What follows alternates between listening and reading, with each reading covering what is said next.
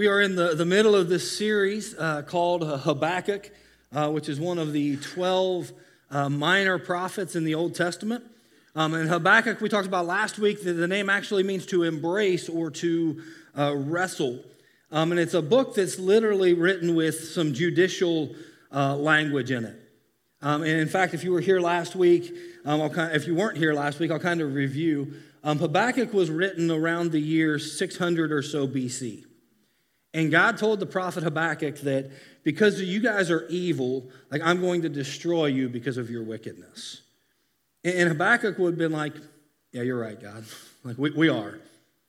Like, we, we probably deserve that. But God put a little twist on it in there, and He said, I'm going to raise up the Babylonians, and they are going to destroy you. And Habakkuk was like, What? Like, the, that small box shingles commercial. Like I, it's just in my head.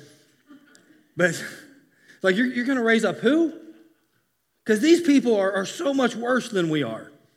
Like these people are way worse than, than the people of Judah. And God said, I'm really going to use these very, very evil people to, to destroy you less evil people. And, and Habakkuk would have literally said, it was a literal translation, he would have said, I object. Like, I, I object, Your Honor. That doesn't seem fair. And the book was written, like I said, with, with very judicial language, almost as Habakkuk is going to say, God, you know I worship you. And, and you know that I'm going to honor you. But I've got to take you to court because I have evidence to prove that your actions are not just. I, I have, I have evidence to prove that you're not acting fair. And so today, if you're facing something and you say, I don't understand. You're, thinking, man, God, you could do something about this. Like if, if I were you, God, I, I would, and you're not. If that's the way you feel about a situation today or, or maybe one day, then I'm certain that the book of, of Habakkuk will speak to you. And the question that we're going to wrestle with today is what do you do when you're in the, the dip? And we kind of talked about that last week as this crisis of faith. Like sometimes we'll start off on this mountaintop experience, and God is kind of answering all of our prayers, and we're driving through town, and every light is green, and things are just working extremely well. But it comes to a point where it doesn't feel like God hears us anymore, or that God isn't answering our prayers, and we end up down in this crisis of faith or this uh, crisis of belief. And so, what do we do when we're there? Because as life continues, and I hate to be the bearer of bad news, but as life continues, at some point we're all going to wind up in the dip. Because that's life. You know, maybe God doesn't answer a prayer, or, or maybe someone loses their job, or, or, maybe there's a, a struggle with certain sin and it keeps coming back over and over again, and you just can't seem to get rid of it.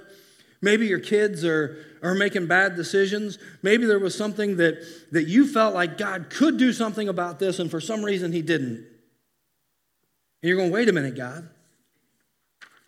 Like, I thought you were like this, but now you're like this, and I'm in this crisis of belief where what I see isn't matching up with what I, with what I know. And we talked about really two responses to that last week as well. That, that for some people, they just like deny reality and pretend like none of that ever happened, and I'm going to stay up here on the mountain and everybody knows they're, they're not. Or the other extreme of that is that, that many people say, God, you know what? I thought you were this and, and you're not, so I'm done. And they get mad at God and they walk away. And I told you last week that it's time to embrace or just wrestle with God. If for a person that's in a crisis of faith or in this, uh, this questioning of belief, if they will embrace God or even wrestle with God through the difficult times, listen, things may not get better. They may even continue to get worse.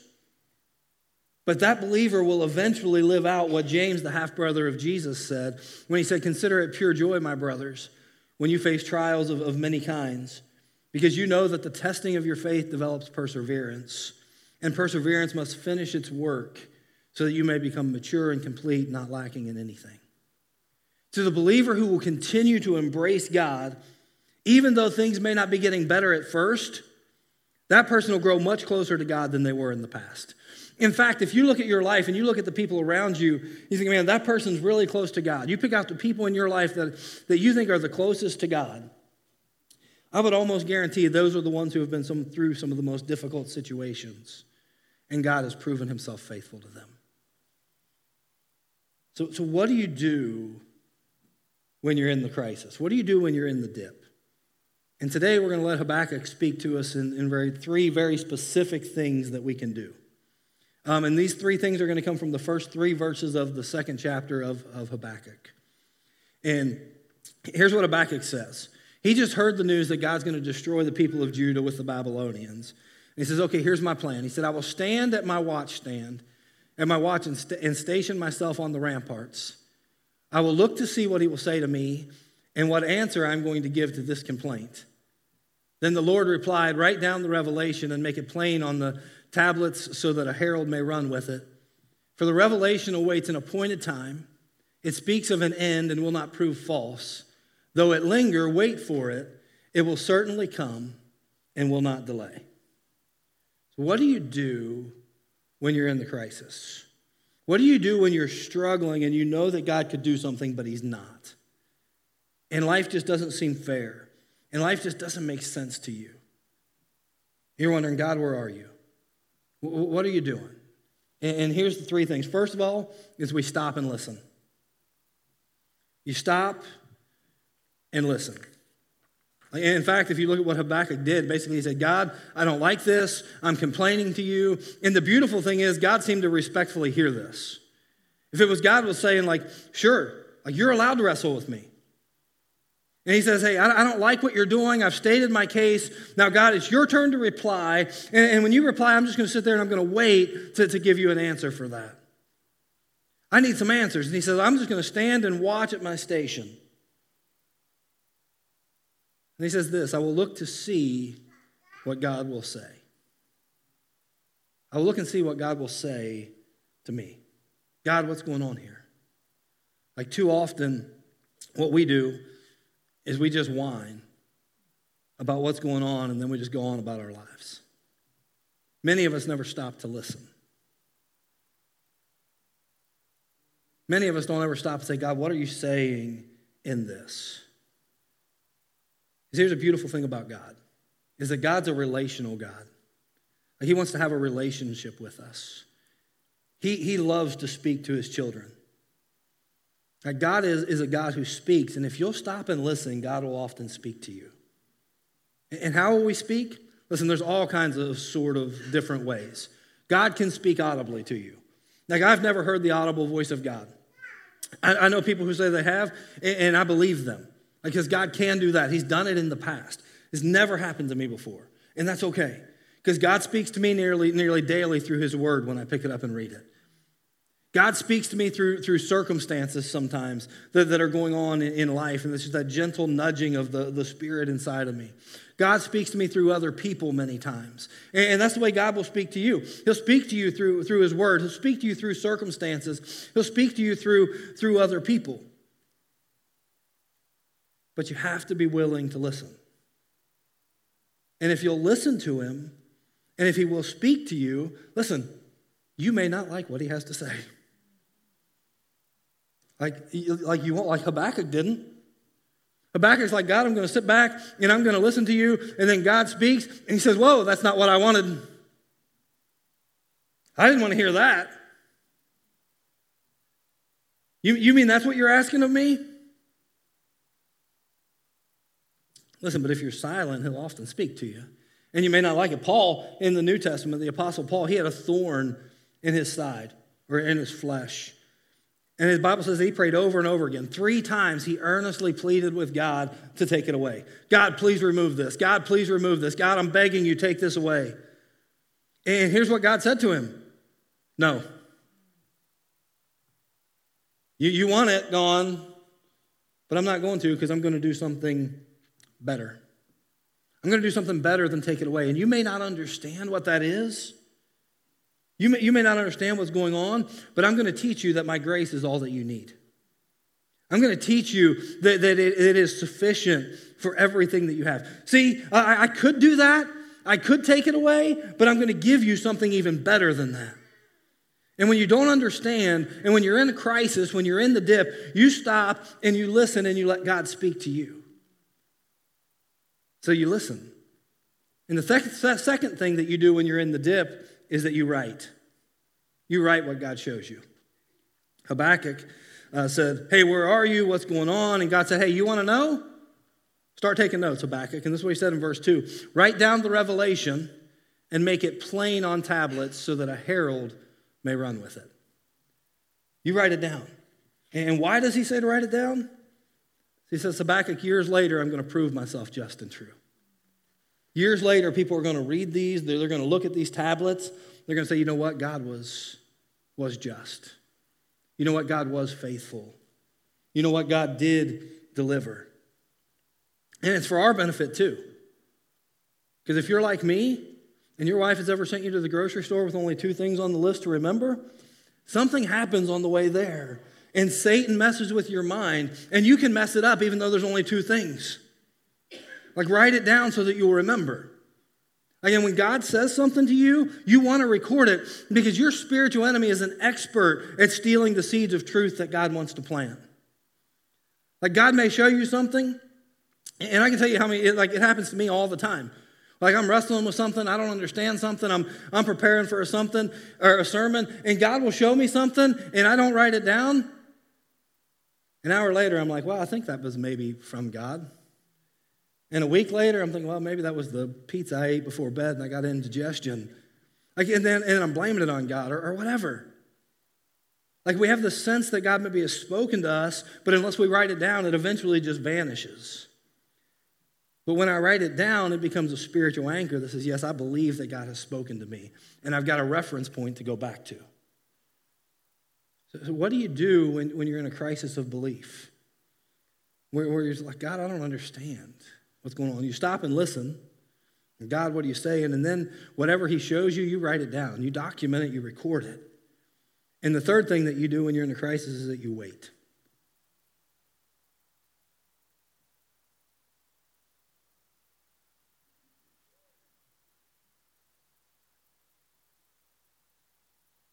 Awkward, isn't it? It's waiting. We, we don't like silence. We, we, don't, we don't like just people just looking at us. We're at a, we want instant return. We want instant gratification. Many of us, we don't like to wait. We, we don't want to wait. And yet, watch what God says to the prophet in verse 3. He says, The revelation awaits an appointed time. It speaks of the end and will not prove false. Though it linger, wait for it. It will certainly come and will not delay. So when God promises something, you may have to wait a while. But listen, you can take his promise to the bank. Some of you right now, you're in the waiting zone. Like you believe that God has shown you something, like you've recorded it, and now you're waiting and you're waiting and you're waiting and you're waiting and you're afraid that it's not going to come to pass. And remember this God's delays are not God's denials. When God has promised something, it will come to pass. And when you look through the scripture, you see example after example after example of people who God promised something and then they'd wait. Hey, Moses, I'm going to use you to, to free my people. And then he wandered in the, the wilderness for 40 years. It's like 200 or something cat years. Like, it's a long time. But hey, God, I'm going to use you and then wait. Hey, Joseph, you're going to be a great leader one day. And what happens? His brothers beat the snot out of him, throw him in a pit. He winds up in slavery. He spends two years in prison. And it's years before God fulfilled his promise and elevated him to second in charge of all of Egypt. The Apostle Paul, he has this vision. He was killing Christians, destroying the church. He meets Jesus on the road to Damascus. And, and he has uh, this new uh, transformation and his, this new desire in his life is I want to preach the gospel. Like, that's what I'm here to do. That's all I want. I want to win everyone to Christ. It's 13 years before he ever gets to preach his first sermon. See, sometimes you wait. Now, here's what happens a lot of people think, okay, I'm waiting and I'm stuck right here. And when they think of waiting, what they think about is that, that there's no movement. I want you to think about it different. What, what does a waiter do? What does a waiter do? A waiter serves, right? And here's what you do when you're waiting you're serving the Lord. And there may be more movement in the time of waiting than there ever was before. Because whatever you do, you do it unto the glory of God. You continue to wait on Him and you serve Him. You see, even when you don't understand, you continue to serve Him and you wait on Him and you serve Him. And at the appointed time, the appointed time it's going to happen. And that, that word, if you go into all the, the Hebrew of it, it's kind of like a woman who's nine months pregnant. When it's time, it's time, it's time. Like it's coming. You can't stop it. And that means that, hey, you can't speed it up either. It's God's time. But it also means that no one else can slow it down either. Because it's God's time. And you wait for it. You know how long Habakkuk waited for it? A long, long time. In fact, most of the people, uh, his people, they didn't even get to see this come about.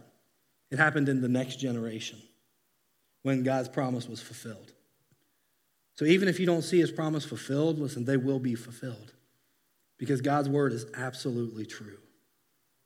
Like some of you right now, you're, you're in the waiting zone.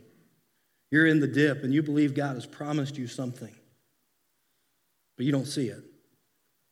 I want to reread these first three verses to you from the, the Living Bible, and I hope it's encouraging to you. It says, These things I plan. God says they won't happen right away. Slowly, steadily, surely the time approaches when the vision will be fulfilled. If it seems slow, do not despair, for these things will surely come to pass. Just be patient. They will not be overdue a single day. God says, Habakkuk, do this. You listen. I'm going to speak to you. Take notes and then wait. And what you're going to say is that, man, I understand that the Babylonians are bad.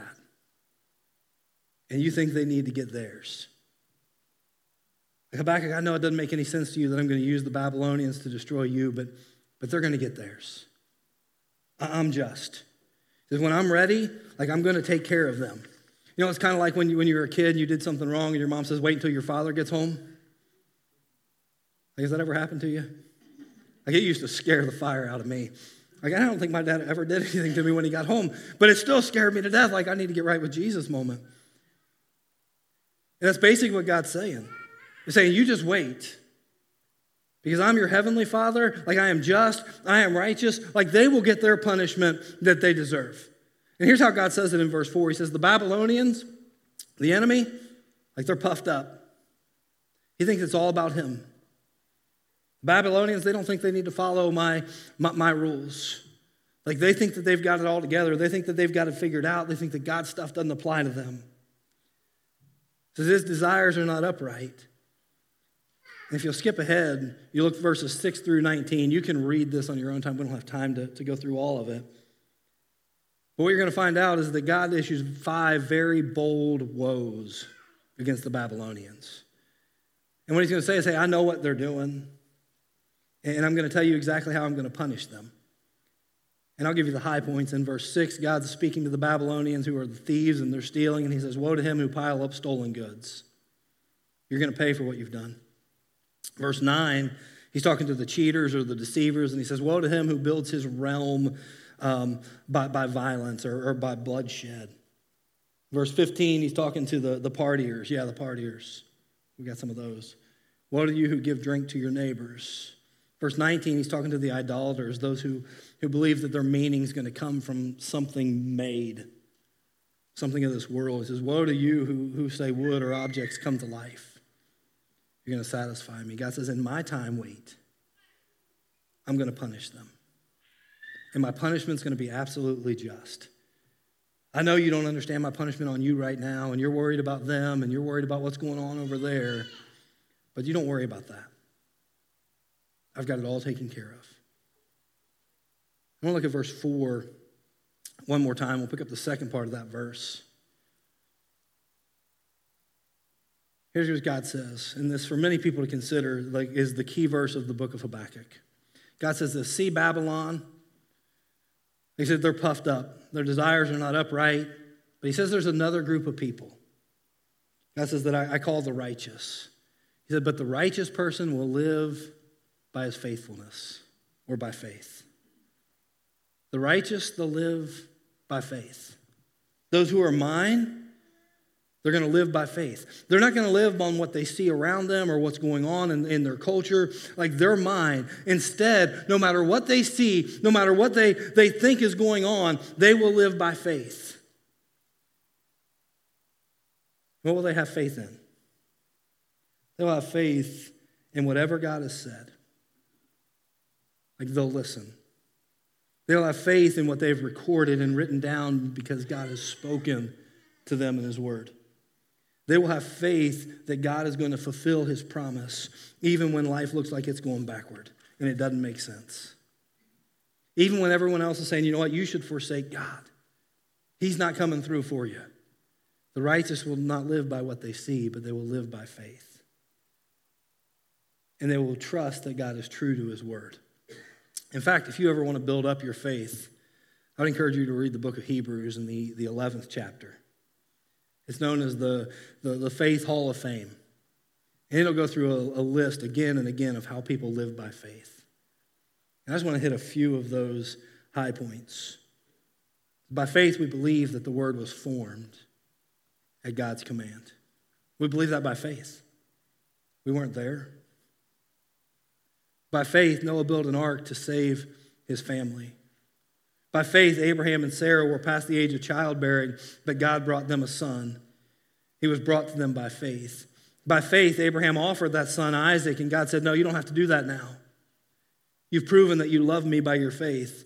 By faith, the people of God marched around the walls of Jericho, and the walls came tumbling down. By faith, the people of God walked through the Red Sea and it was parted on both sides. They came through and were not even wet, and the Egyptians who followed them drowned in the Red Sea. They did this by faith. The righteous, the just will live by faith. We, as the people of God, will live how? By faith. That God's going to bring it about.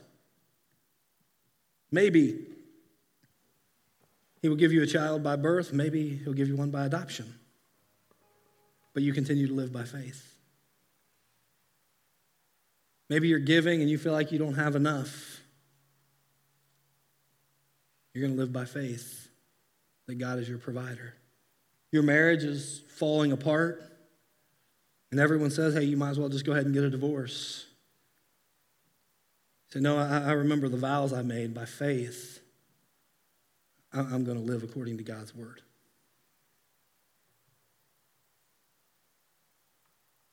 Whenever your kids are making the wrong decision and everyone else says, man, they're, they're going to kill themselves, they're going to they're going to be a mess, you believe by faith that God is working in their lives to bring about the good of those who love Him and have been called according to His purpose.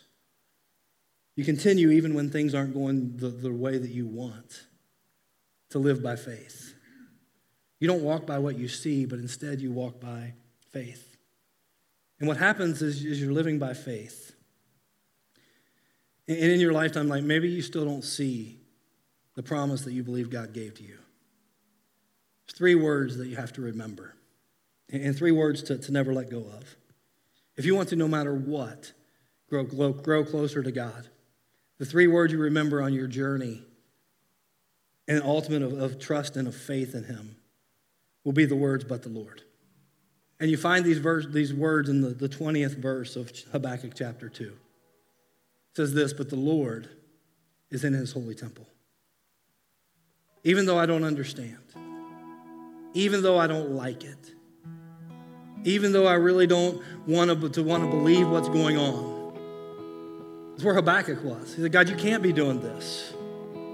He said, but the Lord is in his holy temple. The Lord is still in charge. The Lord is still on the throne. The Lord is still good. He's still righteous. He's still true. He's still there. Even though there, everything's going on around, like, like I, I don't want to see it, but the Lord is in his temple. And he says to the earth, be silent before him. You know, like Shadrach, Meshach, and Abednego, they said, hey, like, I don't know, like Nebuchadnezzar, you want us to bow down? You want us to worship? You, you want us to, to, to lay aside what we believe about God? Or you're going to throw us in the fiery furnace? Like, that's fine. We're going to die.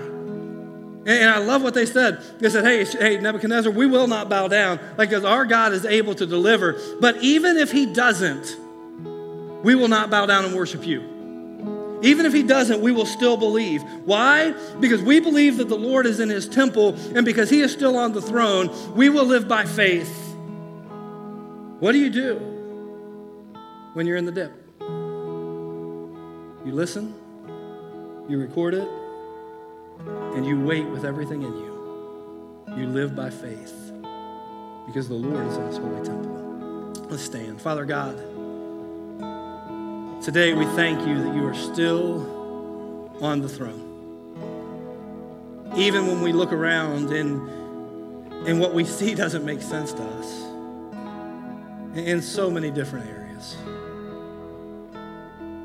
God, it seems like you're being silent. Seems like you're not hearing or you're not answering. But God, we know that you're still on the throne. We know that you're still in control. So, Father, I pray for those that are, are listening today, whether in the room or online. Father, I pray that today they would begin to listen for your voice. And that, God, when you speak to them, they'll write it down. And then they'll wait in faith for, God, what you're going to deliver. That at the appointed time, at the right time, I love what you're, you, you write, what's written in Romans, says that at just the right time. Because, God, that's how you work. It's just the right time. That while we were still sinners, Christ died for us. It's just the right time.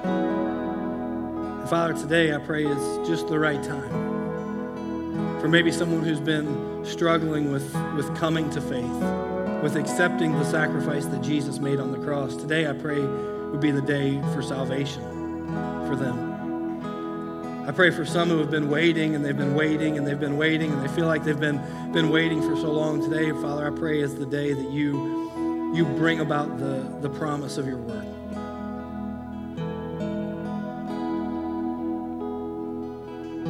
Father, for, for so many others, like I pray that, that we, we would be the hands and feet of Jesus who go out into this world and help those who are waiting, help those who are hurting, help those who are struggling with this very crisis of faith that so many of us enter into. We thank you for Jesus and pray that he would come quickly.